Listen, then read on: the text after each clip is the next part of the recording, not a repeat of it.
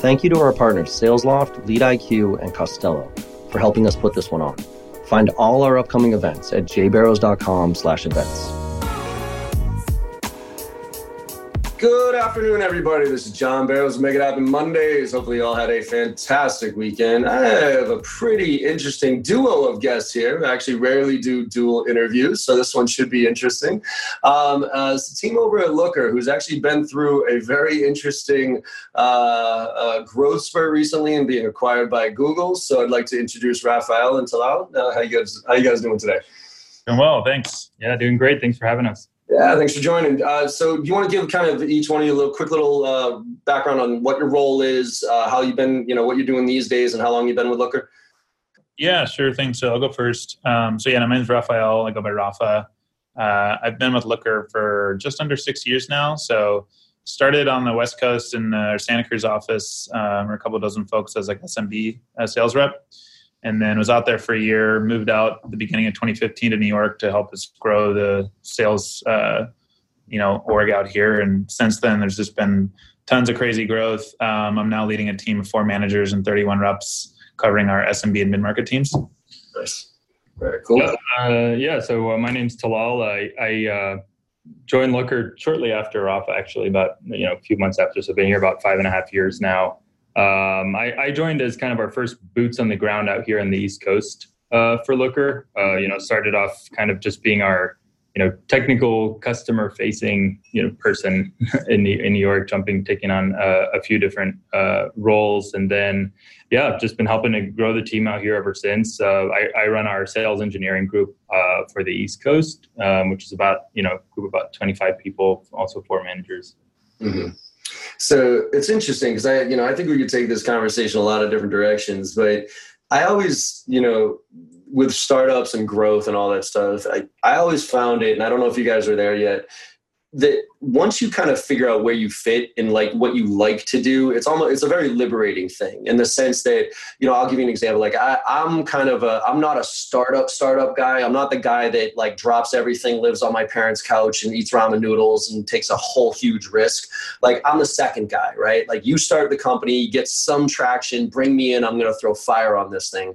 But then once it gets to a certain stage where it's too process oriented and that type of stuff i kind of lose interest right? Okay I mean, so because when I first got acquired, like when my first company got acquired, you know, when we got to 10 million, I was kind of bored. Like it was seven years. I I built this company, and I was I was kind of going through the motions because I had figured it out. You know what I mean? And then this whole acquisition of Staples was like, ooh, this is cool. Like this is. But what happened was, I thought I was the right guy because I thought it was the like something interesting for me to learn new, but I didn't realize that I wasn't the right guy, and so I fought it and they were the the ones who ended up firing me because I just didn't fit in that new world, right? And now kind of knowing where I fit, and I know a lot of people who have been in business for 15, 20 years, they especially in the startup space, it's almost like they go, you know, they look for the company at a certain stage. So where on this journey that you guys have been on right now, like I mean, for the past six years or so, where's your sweet spot? I want to ask that. Like, have you have you kind of figured out where your sweet spot is? Probably circa 2016 or something. yeah. I mean, it, it, depends on what you define it. Like where were we having the most fun or Yeah. Yeah. And what yeah, and like kind of like the growth stage, right? That that you were like, I this is my thing. Like I, I I rock it in this spot. And yeah, we're having fun doing it, obviously, right? I mean, there's always like the thing about working for a small startup with less people. You personally know so many people. You're scrap. You're building things together there's just nothing that beats that. It's so fun. It's really stressful and crazy, especially when yeah. you're like us. Like we had plenty of nights where we're bouncing our heads off the wall, but something super fun. I think both of us excelled and we're psyched on that. Um, although we're we're having a lot of fun these days too. It's just new yeah. and different. And we're learning different things. Mm-hmm. But I don't know, Tal, what do you say? Yeah, it's I, I you know so that I mean there was nothing like kind of like early days. I was working out of my apartment, you know. Yeah. jumping around the city like where whatever needed to be done was doing it like that was that was a ton of fun um, you know, through the years, I keep waiting for that that period where I'm like, all right, you know, when it gets to this size, I'm gonna get bored, and and it's gonna, and it just hasn't happened yet. It's just like yeah. every new stage for us, and because it's been such high growth, yeah, insane velocity of growth, every year has has presented itself mm-hmm. like with these completely new challenges, and so I, I say this on like every interview I did is you know I've been here at Looker for five and a half years and I haven't been bored for a single day. Yeah. I keep waiting for that to happen. Yeah, and I think that see it, that I think that's the key there is not getting bored. Like there are some people, and I, you know, this took a little while for me to figure out because we went from zero to twenty, and like when we were zero to twenty, everybody was all in, right? People were all in, working hours, crazy stuff, whatever. Thirty people, forty people, everybody's still super passionate. Then we kind of hit fifty people, and, and I remember very distinctly at around 50 people, I was just like, I was frustrated because a lot of the people that we were bringing on board just did not have the same passion for the business that we did. And I remember being frustrated with that, but it was the wrong frustration because, and, and I vividly remember like Jack Welch, he was here in Boston. Um, this was back, you know, 20 years ago and I and he talks a lot about passion and that and I asked I was at a seminar and I said hey you talk a lot about passion you know we were super passionate when we got to about 50 people and then all of a sudden, it's like that 51st person we hired just didn't have the same passion that we did. And I asked him, I said, How do you instill your passion on somebody else? And in front of a thousand people, he's basically called me a fucking idiot. And uh, and he goes, he goes, you can't, he goes, you can't, you can't instill your passion on somebody else. You have to hire passion. Yeah. So yeah. Two questions for you. One is because the other because because that got me to realize it's okay to have B players like there are certain players that fit in that they just do their job. And if you get to a certain point, you have to kind of accept that. Because if you had all A players, the place would explode, right? Mm-hmm. So so how have you guys been able to, or how have you seen the culture evolve? And how have you been, been able to maintain that? I'm not bored. This is still fun. I mean, sure. you would both love to talk about yeah. it. Yeah. I mean, I think it, to, to Tal's point, it's a testament to to your point, John, our hiring uh, like you know uh, style and how how um, you know detailed we are about it and the bar we set yep. uh, reflected in the fact that we've both been here for almost six years and are still really psyched you know yeah. it's hard for us to say where the sweet spot is because it's it's different every year but we stay engaged and i think because we keep learning and we're still in a culture where we're challenged hard we're learning a lot from our mentors and leaders in here and we're able to also have a say in like continuing that that hiring process yeah. of of adding to that culture yeah i mean that that is it, it, it's probably the the most important piece of all like mm-hmm. what we've learned through the years is i mean and, and it's the two the two things we emphasize this is the two things that are the deal breakers for us in an interview with with someone that we want to bring in is we look for passion and we look for collaboration and the, in the, in the you know desire to come mm-hmm. in and want to learn from other people around them. Because we, you know, I can teach someone how to write SQL or a new programming language. I can teach someone the industry. Yep. I can't teach someone to give a shit about their job. Yeah. So can I ask, how do you figure that out in an interview, right? Because I can pretend I'm all, you know what I mean? Like I can be like, yeah, I can't wait. I'm fired up. And then I show up and I'm a complete fucking dud. So uh, what are some of the things that you do in the interview process to really help understand what somebody's drive, because drive is, I will tell you, like that's the one thing I'm I'm most concerned with these days. Okay, which is you know millennials get a lot of shit for a lot of things that I don't think they deserve shit for. But the one thing that I am nervous about right now is the work ethic component of what's happening, because because and and I just look at it very tactically on my end. I train usually when I do on site training. I mean, you guys seen uh, eight thirty to four thirty, right? And so 4.30 comes, usually some Q&A, people want to ask me some questions, and then 5 o'clock, and then I'll usually light up my laptop, check a few emails before I head to the airport. When I leave the office these days, almost any office I go into, by 5.30, it's a fucking ghost town. And I'm just like, how do you, ex- I mean, and, and look, I'm not, you know, don't get me wrong here. If you get all your shit done during the day, that's good for you, whatever. But I just am nervous right now that that work ethic and that drive and that passion isn't there. So but I'm not hiring as much as you are. So, A, are you guys seeing the same thing? And B, how do you identify it throughout the interview process? Yeah, that's a good question. I mean, it does definitely varies from person to person, especially as you grow like a bigger and bigger team. You can't always have those people that are just right. until eight, you know, unless you're just whipping them into doing that and then they hate you and then yeah, and, yeah, that doesn't work. But like I found in interviews, you know, you can't directly ask these questions to get the answer you want. It always has to be. I mean, one thing that I love doing and, and I still do to this day is start off by saying, "Hey, you know these these interviews often run to the end, and I, am usually the one asking all the questions. I want to give you the opportunity up front to just ask any questions you had for me." mm-hmm. that's really telling what they'll ask you. Because if they're genuinely curious about the product or the industry or the space or what they're going to be doing or how they're going to add value or what risks do I love hearing like, hey, why do reps lose deals? Like, what are your competitors and why? Like, how do you get around them? I'm really curious. So that's really interesting. What's the value? That's really interesting. Uh, you know, and, and will lead me to believe they're they're re- they actually will be passionate. They're curious. Mm-hmm. Um, and then you know, you know, you don't want to hear just a really like like an uh, you know something. Oh well, what's the vacation policy? Or oh, you know, how many reps are hitting quota? And then they don't have any other question for you. It's like okay, you just want to slot in somewhere, make some money. Um, tell them if you have with that. Yeah, yeah, we we've got it kind of like a little check like that too. We're kind of looking for the subtleties in the way they're talking about certain things, but we also we have a dedicated interview actually in our process specifically to suss out you know passion and, and what we have them do is we basically ask them to teach us about something that they're passionate about love it that's yeah. an impossible thing to fake right you have to be knowledgeable about it and you, it just comes off in the way you're talking about it and you're super excited and i don't i mean we had a guy teach us about how to build your own computer keyboard and he knew everything about every little piece yeah. and different and, and it was like i it went over my head but it was clearly he yeah. had ability to be passionate about something that's all that really mattered. Yeah. And on the sales side, add on that, we do something slightly differently where we just give like a light preparation of, you know, looker knowledge and links for them to go research. And then the capstone of their interview day is pitching looker to us or kind of like a mock intro meeting. Yep. Uh, like a mock, you know, small startup company they'd be selling to. And it, it's funny, we actually literally have like printed out roles for ourselves, like little cards. Yeah, yeah. We're so good at these cards, like we literally can just become these people. Yeah. but it, it, shows in their, their preparation for that, uh, you know, how much they really researched, what their follow-ups are afterward. Like, do they send a follow-up email? Are they asking the right questions after they're asking for feedback in it? So that kind of get yeah. shed some light too.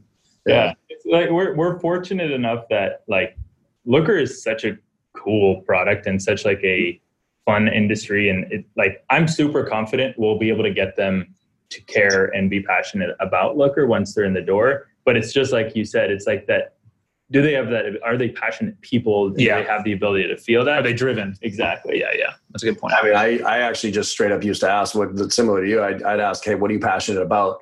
And i would just I, and i didn't care I, I, literally didn't care what you were passionate about. I just cared how you described what you were passionate about. Yeah. Because if you were like, "Oh, I really enjoy the customer journey," and it, and it, you know, making sure the customer makes the right solution, it's it's really important to me, and I, I, that's what you're passionate about. Versus, yeah, shut up. Versus like, holy shit, Tom fucking Brady, are you out of your mind? The dude's 42 years old. He's like Benjamin Button. The motherfucker's never gonna die. I swear to God, we're gonna win the Super Bowl six more times. You know what I mean? Like, like even though yeah, football. Yeah has literally nothing to do with what you and I are talking about here. If you if you do that, uh, all right, because to your point, you know, to now it's my job as a manager to, to get you bought in, to, to guide that like you're never going to be as passionate about my business than i am and, and I, I, should never expect that from you but i should be able to at least get you bought in to, yeah. to, to, uh, to transferring that passion over to something that we do right Ex- yeah exactly yeah. how do i get you as passionate about looker as you are about tom brady yeah yeah that's my job. Right, like the passion is within people; it's not within things. Yeah, right? That's what you discovered. That's a good point. Yeah, that's cool. I love it. So, so how do you how do you guys stay uh, passionate about it? Is it because you're constantly learning and you're constantly challenged? I mean, you know, what what gets what keeps you after six years and now an acquisition and now all this complication stuff? You're like, you know, there's a big unknown right now. I mean, I know it's not final, you know, 100 percent yet, but there's a big unknown with the with the Google acquisition. I mean, we got we got acquired by. I mean, they, Staples was 20 billion dollars when they bought us. I mean, not nearly the size of Google, but 20 billion pretty damn big. So we had our little 10 million dollar company get acquired by a 20 billion dollar company, and like there was a wild, wild west when because I had no fucking idea what was about to happen. So part of that was exciting. Part of that was freaking me the hell out, right? And I didn't survive. I ended up getting my my head cut off here. So so what keeps you guys driven with what you guys are doing right now? Yeah, no, that's a good question. Um, I think it comes down to just like a few major things. So, you know the overriding thing is just the people that we're with you know again back mm-hmm. to like the hiring yep. and what we've built and you know what we keep as a high standard here i genuinely love the people that i work with my business partners in the new york office back at headquarters employees that i have the managers that are under me um, developing their careers and seeing them shine and grow and succeed is like that is extremely fulfilling um, but in addition to that you know my current manager and mentor he's an executive with lots of experience and he's developed me developing me to be a better leader myself. So i'm still learning and that that learning with that fulfillment of developing people keeps me engaged and keeps me excited. And of course i wouldn't be lying you know we're in sales so crushing numbers over and over doesn't get boring. But, but it wouldn't be yeah but that wouldn't be important if it wasn't for those other two things. And so when i see us going into google super excited it's going to help us accelerate our mission uh, moving forward and yes, there's going to be some crazy stuff that goes on. Any integration is going to be tricky, but we're going to be steering the ship that we've been on with the people that have been on it, all psyched going in, and and I'm I'm really optimistic. Yeah, it's it, it definitely is a, a, contagious thing. Like if you surround yourself by passionate people, you you, you know it grows on you. Yeah. So that's that is super important. Um, I, would say, I mean, for me personally, it's it's uh, like I, I like to build things. I like to solve problems. I like to create like new things. The second it turns into like maintenance, you know, maintenance mode and keeping the wheels in motion, mm-hmm. that's when I start like updating my resume. And, and that's a, and, and, that's the thing that just hasn't happened. And I and I don't anticipate happening. You know, with this even moving into Google, there's just there's so much green field ahead of us, so much space for us to go fill that you know it you know we, we stay in that build mode as we as we move into um, as even as we move into the Google thing. Yeah. Love it. So so let's talk now about your your guys' relationship, sales and engineering because I'm always fascinated about that relationship in organizations because I remember when I was selling outsourced IT services again I was I was one sales guy within 50 engineers and especially early days I literally had no fucking idea what I was doing. Like I, I, I was two of my buddies started the company. I joined. I was like yep let's do this. Fun. And and it was now we were doing outsourced IT support for the SMB market and I'm selling servers workstations firewalls backup antivirus all that stuff that I knew nothing about. So I would bring sales engineers with me and really ultimately be pretty damn lazy because because I didn't know what I was doing. I you know I pretty much set up the call and I'd be like, so uh, thanks so much for coming in today. Anyways, Dylan, you know, and I would let Dylan talk for like you know 45 minutes to an hour, and then I'd come back at the end and be like, all right, great, thanks so much for that. I'm going to put together a proposal and I'm going to and then if the client had a, a question, anything, anything technically related, I'd be like, oh Dylan, Dylan, no problem, Dylan. Here's a cell phone. Call him at home. I don't give a shit. Yeah, yeah. And and you know over the years I started to realize how valuable you know the engineering time was and how to respect it a lot more. But how have you guys developed the like as you've grown, right?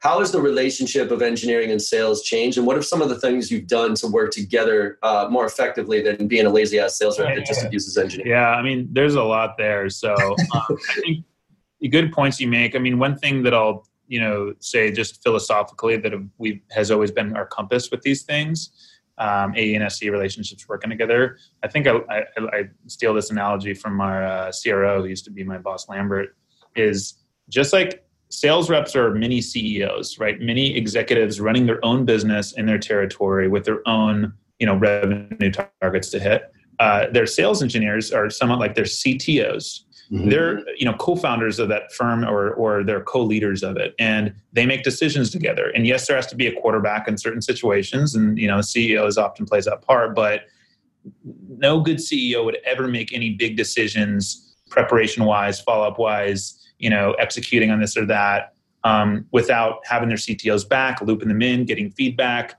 ensuring that they're you know making good use of each other's time just cooperation and communication tightly, building good bonds and relationships, and just driving their business together, knowing their individual skills and where they add the value in the right right areas of their deals. So that, that's been like kind of a cornerstone philosophy that we've had, and all of the little you know mini processes and workflows and yeah. Uh, things we do together kind of branch off from that cornerstone. Yeah, I mean, I that, that's that's the thing. Like we tell everyone on day one, like this will make or break your success is your ability to build a really good relationship, and and everyone works a little bit differently, so it's not it's not that easy of a task. I'd say w- one thing that we've we did probably later than we we should have is we really started to blur the line between you know an AE and an SE in terms of oh you're the technical person and you're the salesperson, and we tried to really um, you know, for the sales engineers, emphasize and and we so all the sales engineers join all the sales trainings basically, mm-hmm. and they go through that process, and we have our own way of like you know tracking sales stages and and different pieces like that that really makes you think about okay well i can build this really cool thing and it's going to blow their minds which is great right. but what's the business implication of this how is this affecting our ability to mm-hmm. you know bring them in as a new customer and and and pieces like that while while staying really that trusted advisor and really um, not losing that piece of it but also understanding like you know hey the you know we're, we're here for a reason and and not losing sight of that so that's because that because that to me there's a fine line right? Because I, I, I love the blurred line but there does need to be a line. Because one what i recognized was i had a couple of engineers on my staff specifically this kid dylan. Um, he was my cto we were both 26 five. Um, so but what happened was he kind of caught the sales bug like he he like i would bring him out in these meetings and he would and, and the funny thing was is he would see the easiest part of the sale. I, I vividly remember after i got after i got fired okay he reached out to me. After i got fired from staples he reached out to me. He goes you know what john he's like, I think I want to be. He's like, he was a CTO. He's like, I think I want to be a sales engineer because I think I've reached reached my peak as a CTO. I think I want to branch. I think I'd be a really good sales engineer. And I was like, fucking Dylan, I think you'd be great at sales engineering. I mean, you have a personality. You can engage with the client. You know what they need. And he goes like this. And he said, Yeah, because I think if I just had a bunch of like people set me up on meetings and then do the follow up from them, I think I'd be great. And I'm like, fucking Dylan, like that's why sales reps get paid to do like that's why sales reps get to paid as much as we do is yeah. because all the bullshit that it took to get that fucking meeting and then all the bullshit that we have to do afterwards, right? You see yeah. the best part of the whole fucking process. It's like the client's like, "Oh, this is great, and that's mad. It's a perfect fit, and everybody's happy." So, so the but but so he got this sales bug when I was with him, and what would happen was he started to sell. So he started to pitch the product, and you could literally watch the customer lose he would lose credibility in the customer's face because he would start and I and I had to have a very direct conversation with him. I said, and Dylan, you're an engineer. You have to stay in that world because other, they don't trust me. I'm a sales rep. They trust 50% of the shit that's coming out my mouth. Okay. You're here. You're the trusted advisor. They, yep. they believe you because you're going to be the one who has to implement what I fucking say. So yeah. please stop selling. So how do you how do you find that line? It, it, it's it is super important. Like and and it starts. There's a difference between understanding the sales process and and selling. The fact the second you find yourself actively selling, if they can tell that yeah. that's what you're you know you're actually selling, mm-hmm. you, yeah, you immediately lose credibility and and um, that's such an important piece. That's like such yeah. a big part of the value. And one of the things that we, which which you know. Um, you know, uh, maybe the sales reps don't always love is the importance of saying no right that's what really what builds you the credibility because then your yeses become really meaningful yep. you know if you ever find a sales engineer you know on the other end of the phone call just saying yes to everything mm-hmm. you say you start to really question like all right they're just they're just saying yes yeah. but if you say no we don't do this and this is why but here's all the other you know there's a way to say no in a good way but but yeah, if you're just if you're just a yes person, oh yeah, yeah, yeah, we'll we'll, we'll tell we'll tell our product team to go build that for you. Like, no, you should really start to question that. So yeah. um, that that's a really big piece of it. It's like your your job isn't necessarily just to make them feel good entirely on the call just by saying yes to everything, but it's to build that credibility so that they actually understand when you're when you're saying things that they believe you. Yeah, and like just being really consultative overall. I mean, ideally, the sales rep can build that like trustworthy uh, close relationship with the prospect uh, in addition to the sales engineer. I mean, really, that's kind of what you want to be building, right? Um, uh, so that you're just empathizing with them, leading through the sales cycle, being that consultative style, you know, challenger sales rep. Uh, but to your point, you know, John, there's going to be people out there that just purely based on your title just don't trust you.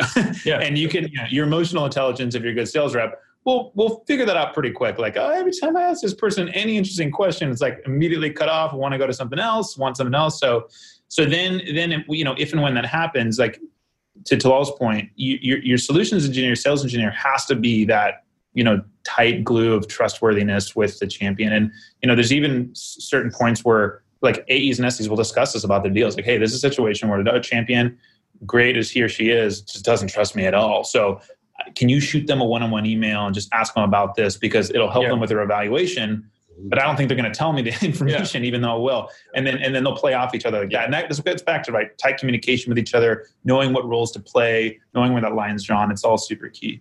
So you said earlier that you have some, you know, it, it kind of varies with the relationships and such, but are there some kind of foundational things that you have in place as far as, you know, documentation or agendas or, you know, uh, summary stuff that, that, that helps uh, game plan for a meeting and then, and then navigate that sales process as a team?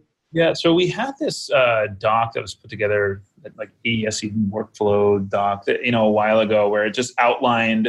It, it basically it was an initial guideline and framework for new AESE pairs cool. uh, to review together and say, okay, hey, here's the kind of the pipeline building, the pre-intro meeting, the intro meeting, the the pre-demo, the the post-demo, you know, the the pre-trial scoping, the mid-trial, the you know, negotiation, and and then some details within there of who does what when highlighted, so that they kind of know just a baseline of what to kind of build from. Yeah. But then they can those pairs can always kind of discuss it as a group and then embellish embellish in their own ways, right? Giving them autonomy to be their own team and know where each other's strengths are, know where they can help each other. I don't know if you have yeah. something else. And that, that, I think that's def- that's one of the things that evolved over the years, where it started off as like, hey, go do it this way. AE should do this. SE should do this, and then it turned into more of like a almost like a questionnaire guideline of like these are the things you're going to have to be able to do these are the things you should think about you should you should have a process for how you do these but you you you should go come up with it yourself because there isn't a one size fits all. There's AEs that are just more technically or consultative oriented. There's some that are more relationship oriented and like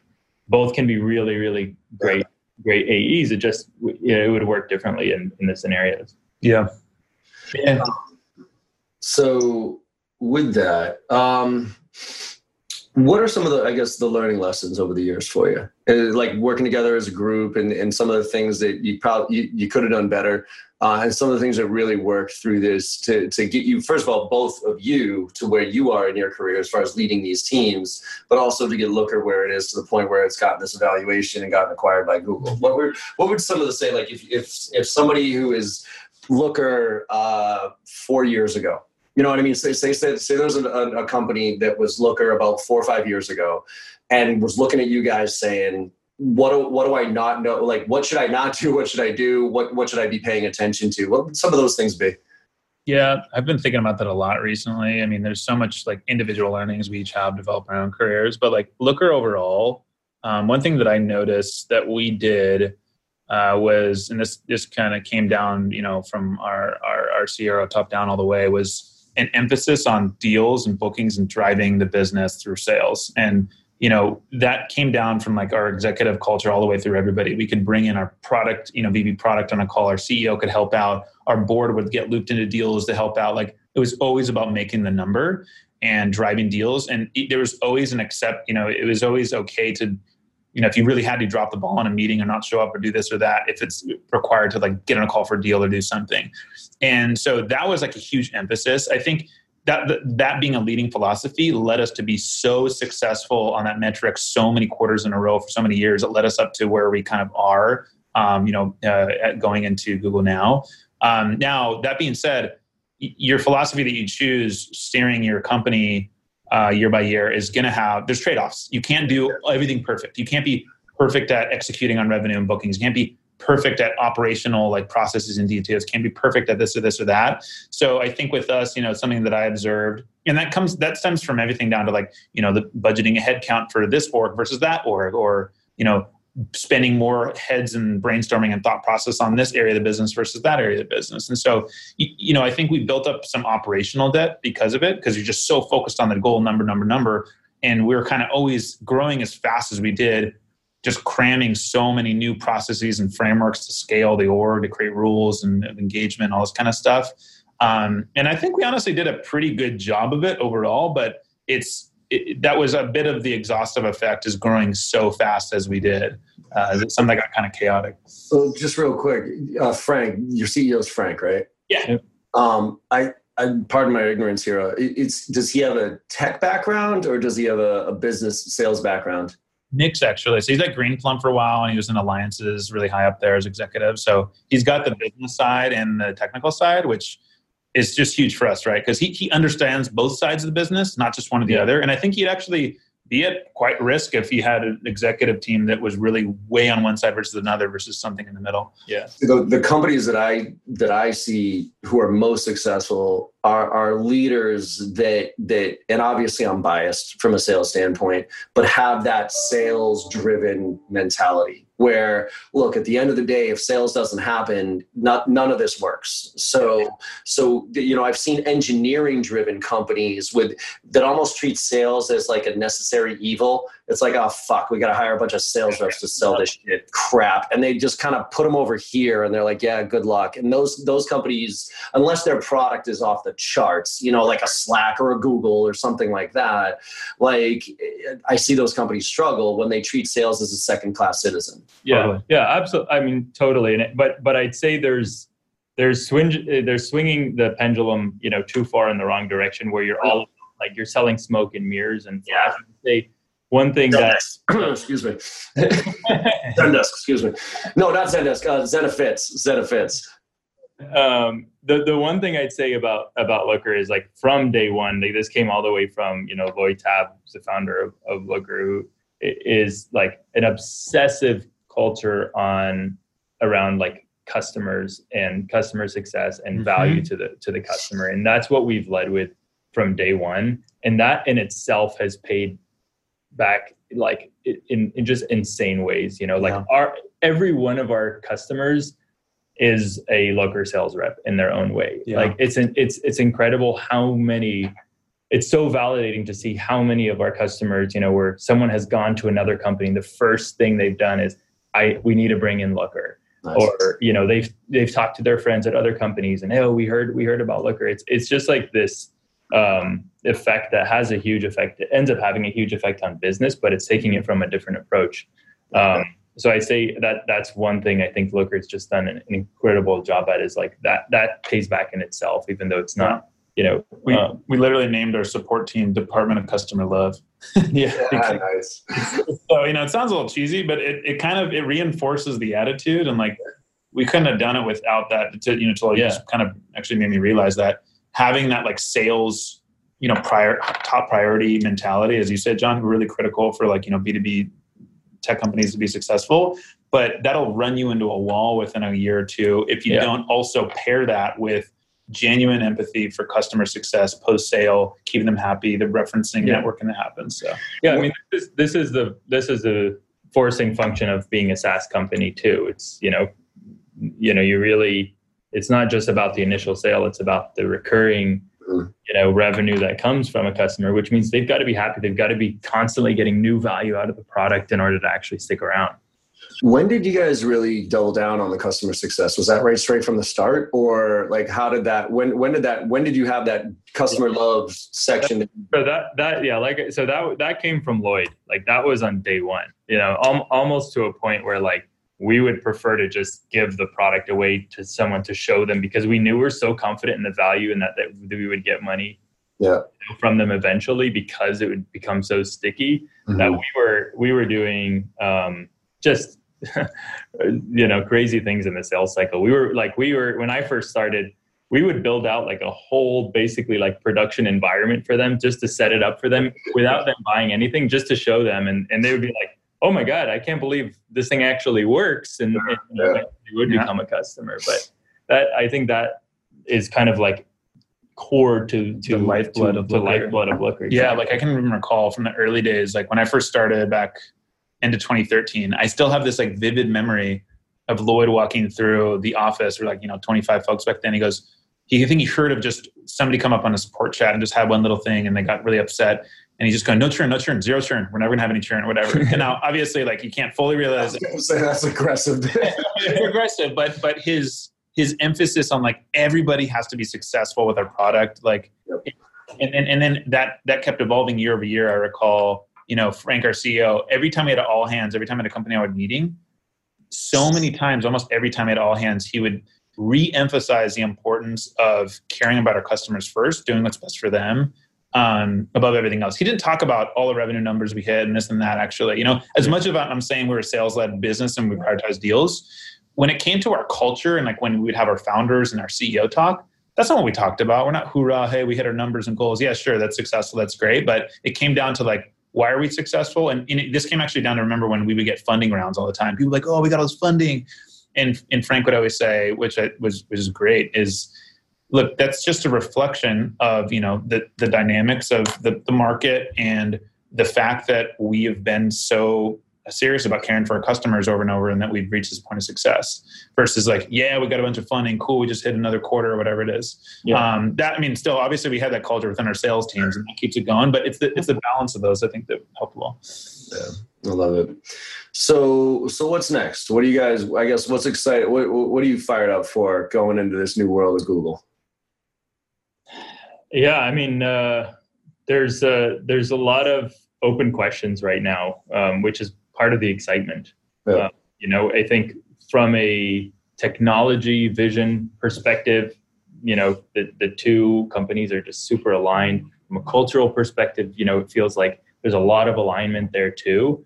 And it's and it's, you know, I, I think I'm personally learning a lot about how these acquisitions work as well, which is that's kind of where where it stops when you're thinking about making, you know, uh, a deal like this is okay the company's aligned the business is aligned the culture's aligned we love the people we love the technology. And then it's like all right let's go figure out how we go make this thing work. And so there's and, and that's back to like building and, and the excitement of all this is that's you know that's kind of what's next for for us is yeah. go let's go answer those questions. How do we go make this work? Yeah. The the thing that i like keeps me comfortable too. I mean, obviously there's tons of unknowns, right? We're going to be integrated into Google and stuff. Um, you know, again, the alignment on the product and the vision, the culture and stuff is all there.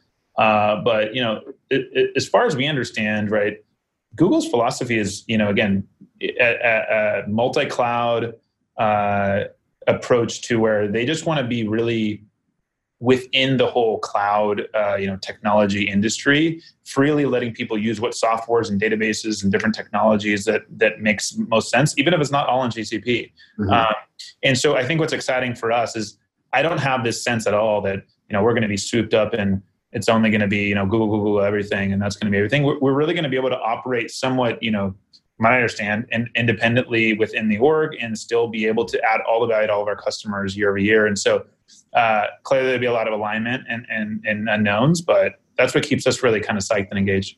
Cool. Yeah, I mean, I always tell people, you know, at the at the very least, like we said, like I was talking about before, you know, just paying attention, right? Uh, you know, I don't think enough kids growing up in, in business, they don't pay attention to what happens when certain things happen within organizations and learning from that. So for future reference, right? Uh, I wish I paid a lot more attention when I was a kid when I say kid, 20s, right? To say, like, hey, you know, those decisions that the executives put out there, how did they roll out that new comp plan? How did they do the integration? What promises did they make and which ones did they keep, right?